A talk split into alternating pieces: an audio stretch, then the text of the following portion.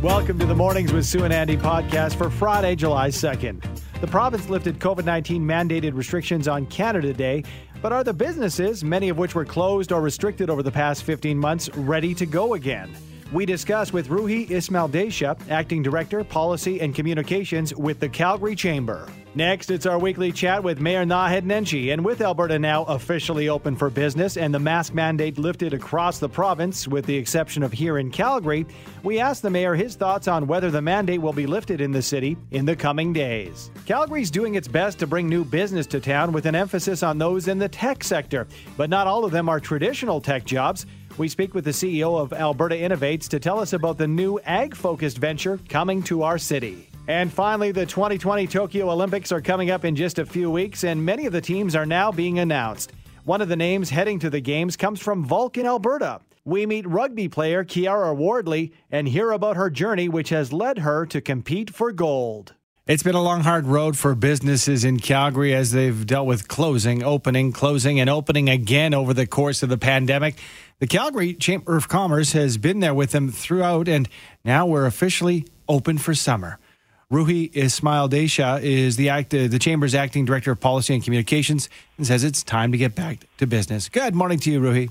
Good morning. Well, can businesses just throw open their doors and get back to it, or do they have some work to do before they can really get back to normal? There's definitely still work to be done before we are totally back to normal. We're not quite out of the woodwork of challenges, but it's a really exciting day, and we're optimistic about the future going forward. It is exciting for sure. So, Ruhi, what's the Chamber's role in helping businesses get back up to speed? The Chamber is a strong advocate for businesses, and so one of the key things we've been doing throughout the pandemic is working closely with government to ensure that businesses do have the supports that they need to be successful during this time. We're going to continue doing more of that, and so businesses, as we talked about, will need more support going forward. We're calling on government to continue consulting with business, providing businesses with the support they need to deal with things like rehiring and some of those challenges that are coming their way. We're also providing businesses with some of the tools and resources that they need to be able to navigate the pandemic and the changing restrictions as well. What are you hearing from businesses that are members of the Chamber when it comes to, safety issues and maybe even their employees feeling safe? Are you hearing about some trepidation from some of these businesses?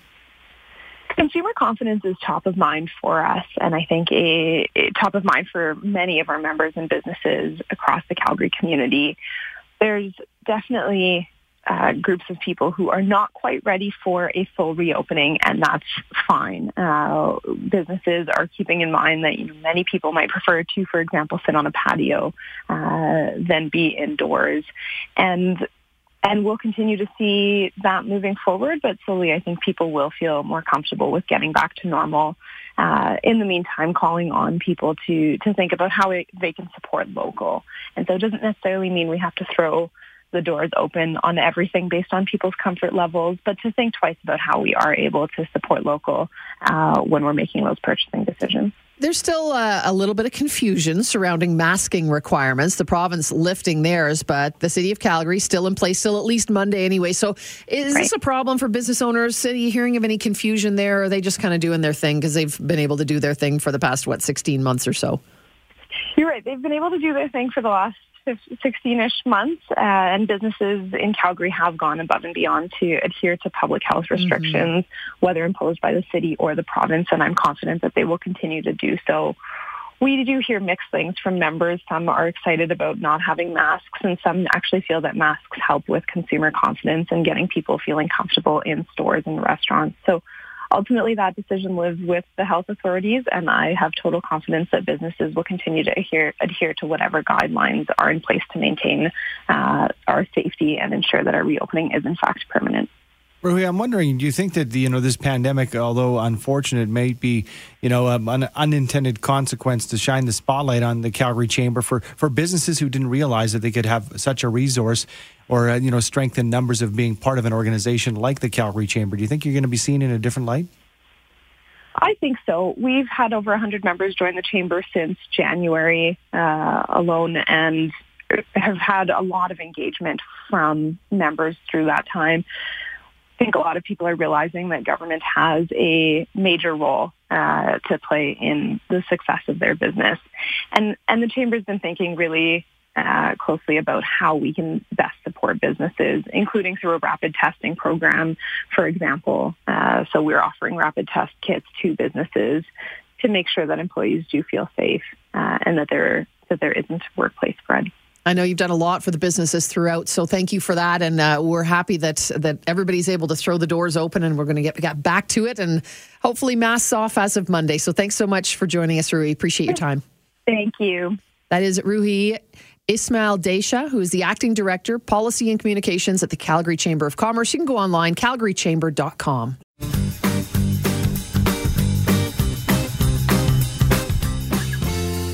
Eight 12 mornings with Sue and Andy. And yesterday, province officially open for business, open for summer. But the City of Calgary mask bylaw remains in place until at least Monday. For some, that's just fine. For others, it's being overcautious, given that the province lifted their mask requirements yesterday. With his thoughts and maybe some insight as to where we'll be heading, we're joined by Calgary Mayor Naheed Nenshi. Good morning to you, Mr. Mayor. Good morning, friends. Well, it's all eyes on Monday, July 5th, ahead of Monday. Can you give us some sort of an insight, or what sort of discussion needs to be had, or what sort of considerations? Yeah, the numbers are looking actually very good, or were looking very good. We had numbers up until yesterday, I think, or up until Wednesday. And the second doses are looking good. The infection rates are down. The Delta variant, while still concerning, is slowing down a little bit. So, council will look at a number of options, from what do we do with kids in our day camps and our recreation facilities. The province has already said that masks are still required on transit and in taxis for the immediate future, which is good. So we'll have a lot of conversations about that, and I'm hearing very broadly from businesses all over the spectrum. Some are saying, please keep it in. We want to protect our staff. Some are saying, we're tired of fighting with anti-maskers and we want our staff to not have to fight with them anymore. So ultimately, we'll have a good conversation. But, this much has been made of this huge difference between us and the province. But ultimately, I think that the largest spread between us and the province will be a few weeks. And in fact, we may choose, if the numbers looked at over the weekend, we may choose to follow the province's lead in a lot of places as early as Monday. Mayor, we get some comments from the odd person who is not a giant fan of Mayor Naheed Nenshi, and they refer to you as, I know, there are a couple of them, but they often start their text with, Dr. Nenshi seems to think that he knows better. So can you tell us, why the city did ultimately decide to go with Monday for, removing the mask mandate? Where does that information come from, and what did you base it on? Well, partially because that's what our council meeting is, but we actually have been speaking with, from the very beginning, I've had a group of experts who are doctors from the University of Calgary that have been working with us a lot, really helping us analyze all the data from around the world. We're part of an international group that works with epidemiologists at places like Harvard and Johns Hopkins University. So we're really working hard to make sure we're operating on the best possible data, which, by the way, is no different than what the province does. They listen to Dr. Hinshaw and they either choose to take her advice or not take her advice. And, Dr. Henry in BC and Dr. Hinshaw have both said that indoor masking is probably something you want to keep doing as a personal choice anyway, which tells you a lot about what their advice to the province actually has been versus what the province chose to take. Right. So we just try to listen to the best experts from around the world and make our decisions based on that. And, ultimately, the folks who are currently defending the government of Alberta are the same folks who were really criticizing the government of Alberta before, because let's be clear, the government of Alberta has very rarely got the timing right over the last 15 months. They're not that credible on this, I hate to say. We did, in fact, don't forget, just 2 months ago have the highest infection rates in the world because they were too slow off the mark in restrictions, which they have done continuously through this. So we're looking to really try and follow the best advice in the world on this stuff. Mayor, let's suppose that the mask mandate is lifted on Monday, but certain private businesses decide to still enforce them. I'm thinking, like, let's throw Costco, for example, a store like Costco. If they say we still want to have masks, what sort of support will the city be giving to businesses that decide to keep it instilled? Well, you know, ultimately our only power is through that bylaw. So if the bylaw is repealed, we can't really help enforce. But I really will reach out to people and say, as I've said, look, everyone's going to move at a different pace. You know, some people are just ready and raring to go. Some people are going to take a while. I just heard a series of person-on-the-street interviews in which about 85% of the people who were interviewed, just regular people on the street, said, nah, I'm just going to still wear my mask indoors and stores and stuff, at least for the next few weeks or the next month. And so ultimately, just be kind to one another. Everybody just, you know, make sure that we understand people are moving at different speeds, that a lot of people are mourning a lot of loss. A lot of people have been touched by COVID more than others. And we're all going to get through this. And with a little bit of luck and a lot of second doses, we will be able to continue to move forward and not have to move backwards as we've seen in too many places. 8:19, Mornings with Sue and Andy, and another opportunity to speak with Mayor Naheed Nenshi. Good morning to you, Mr. Mayor. Good morning. I want to ask you about this, and I know that maybe, I'm not sure what sort of, processes in place at City Hall to turn the heat down, but if you have any ideas to turn this heat down, it's been incredible. So I got a two-part for you. You know, how do you personally beat the heat?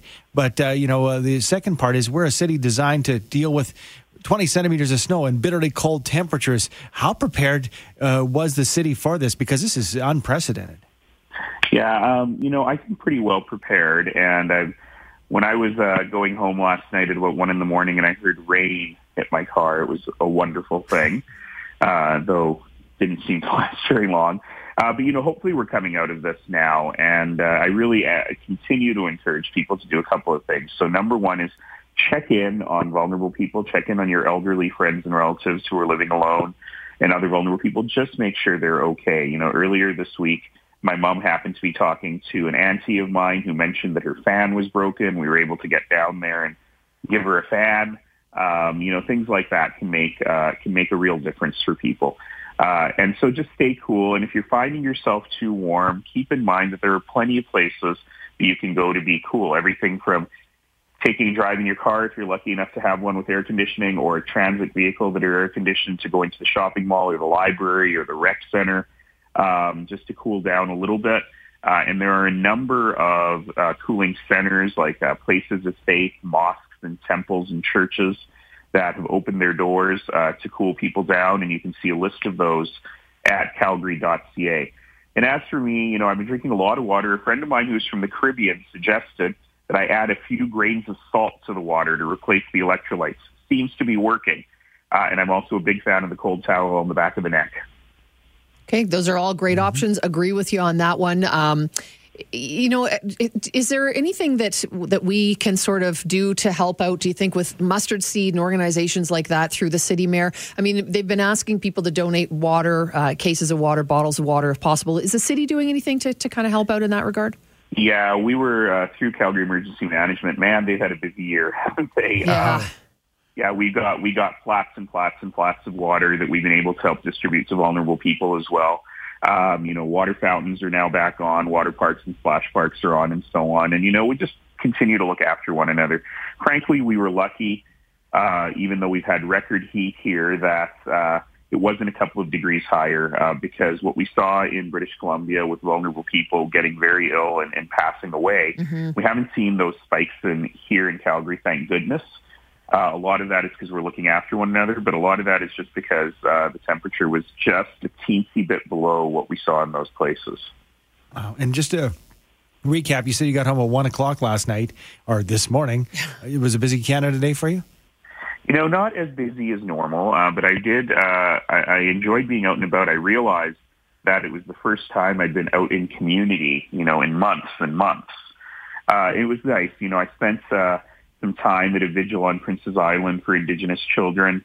I had the opportunity to visit a couple of different communities in the city, and then finished off the night at a really great concert in Bridgeland that Councillor Jean-Pierre Lacroix had pulled together with the incredible Indigenous artist Wendy Walker.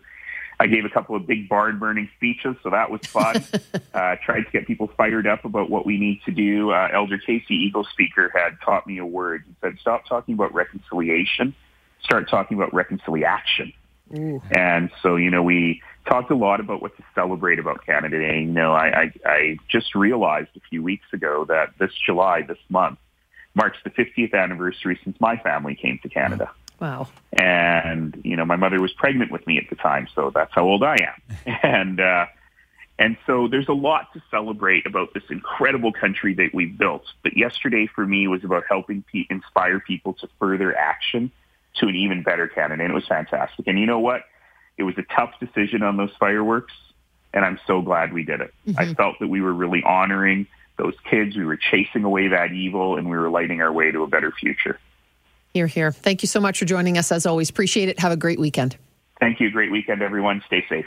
That is Calgary Mayor Naheed Nenshi.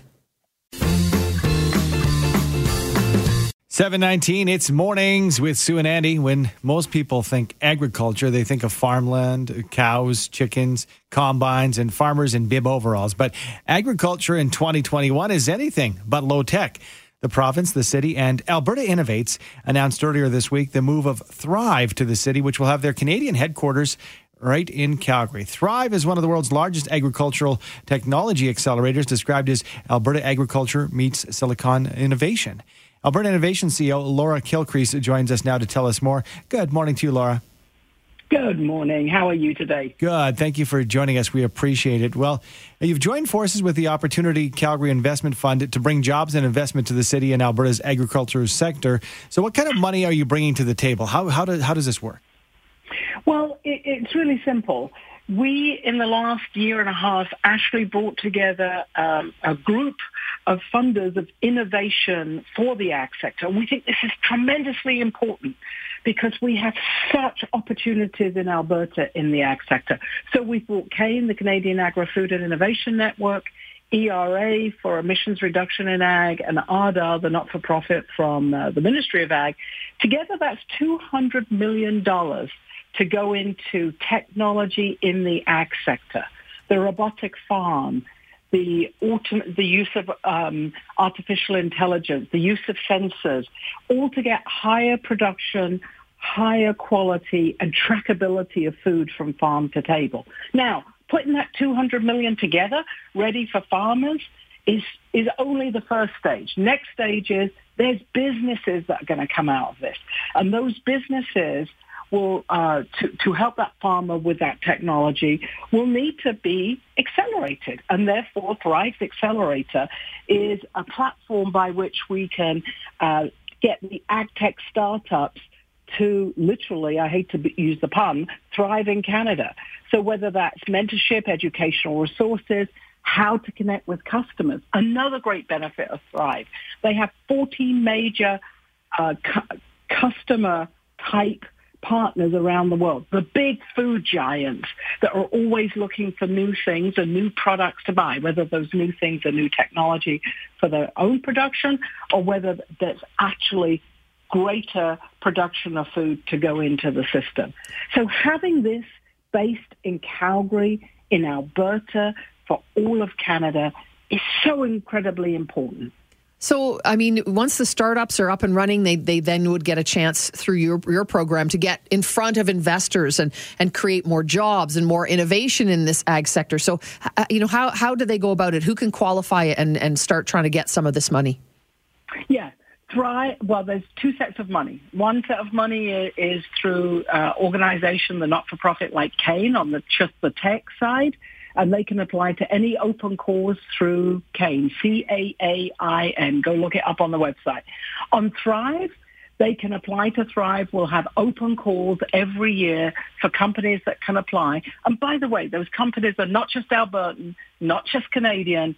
Any company, ag company around the world that wants to be here in the heart of the prairies, in the heart of the action of what's going on, can be here. Love it. Good stuff. And, you know, all the best in the future moving forward. Sounds like a very ambitious project. Thanks, Laura. Thank you. Bye-bye. Bye-bye. That's Laura Kilcrease, CEO for Alberta Innovates.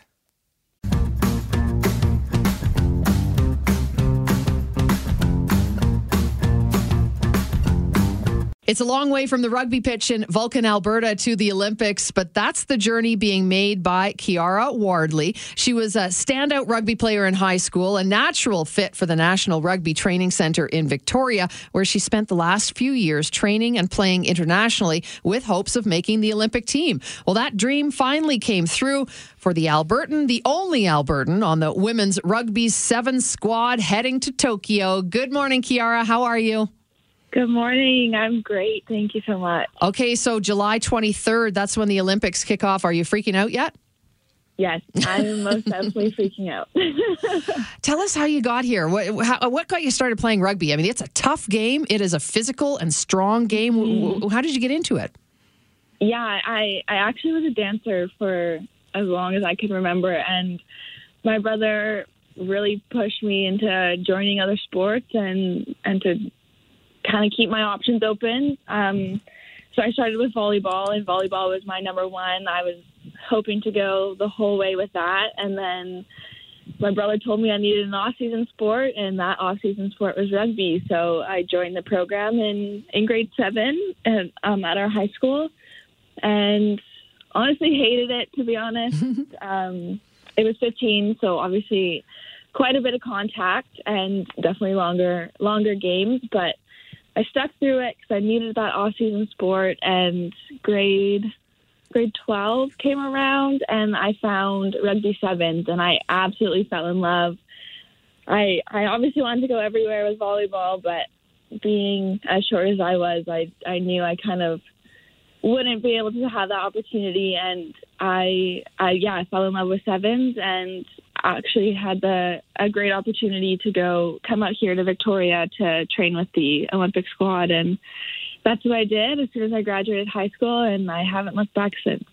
Do you remember the time, Kiara? Because it sounds like it wasn't love at first sight. It sounds like you grew into that. Do you remember when you said, "Not only do I love this sport, I'm really good at it"? It was definitely within 7s that I found that. I mean, in 15s, I would make, 80-meter breaks, and I was like, oh, my gosh, I have to do this for another 40 minutes. And I just, wasn't having it, and then found 7s, and I was like, wow, I can make the same break, and I only have to play for another 8 minutes or whatever. So I think that's definitely when I fell in love, and just, to have the opportunity to play more than one game in the day is what I found very interesting, that you didn't have to, exert your body over the whole 60 or 80 minutes that you're playing in 15s.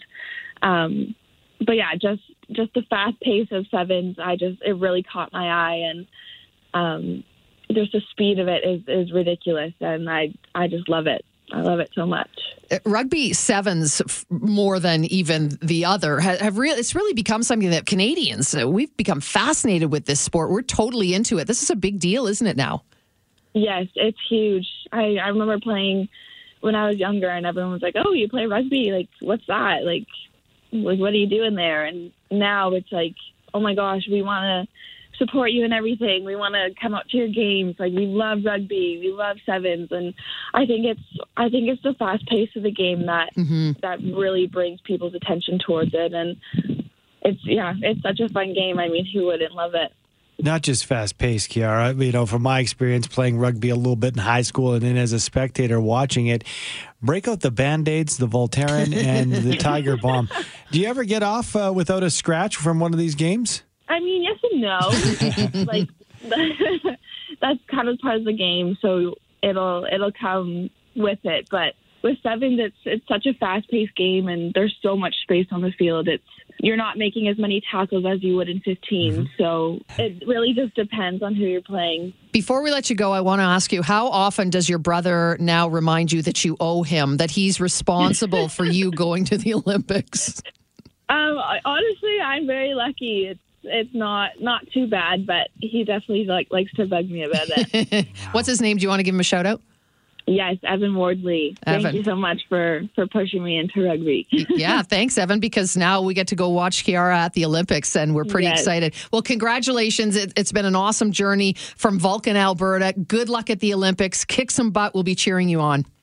Thank you so much. I appreciate it. That is Kiara Wardley, Team Canada Women's Rugby 7 Olympian, watcher at the Tokyo Games. Thanks for downloading and listening to the podcast. Don't forget to subscribe, rate, and review for free at Apple Podcast, Google Play, or wherever you find your podcasts. And tune in to Mornings with Sue and Andy from 5:30 to 9 every weekday morning on 770 CHQR.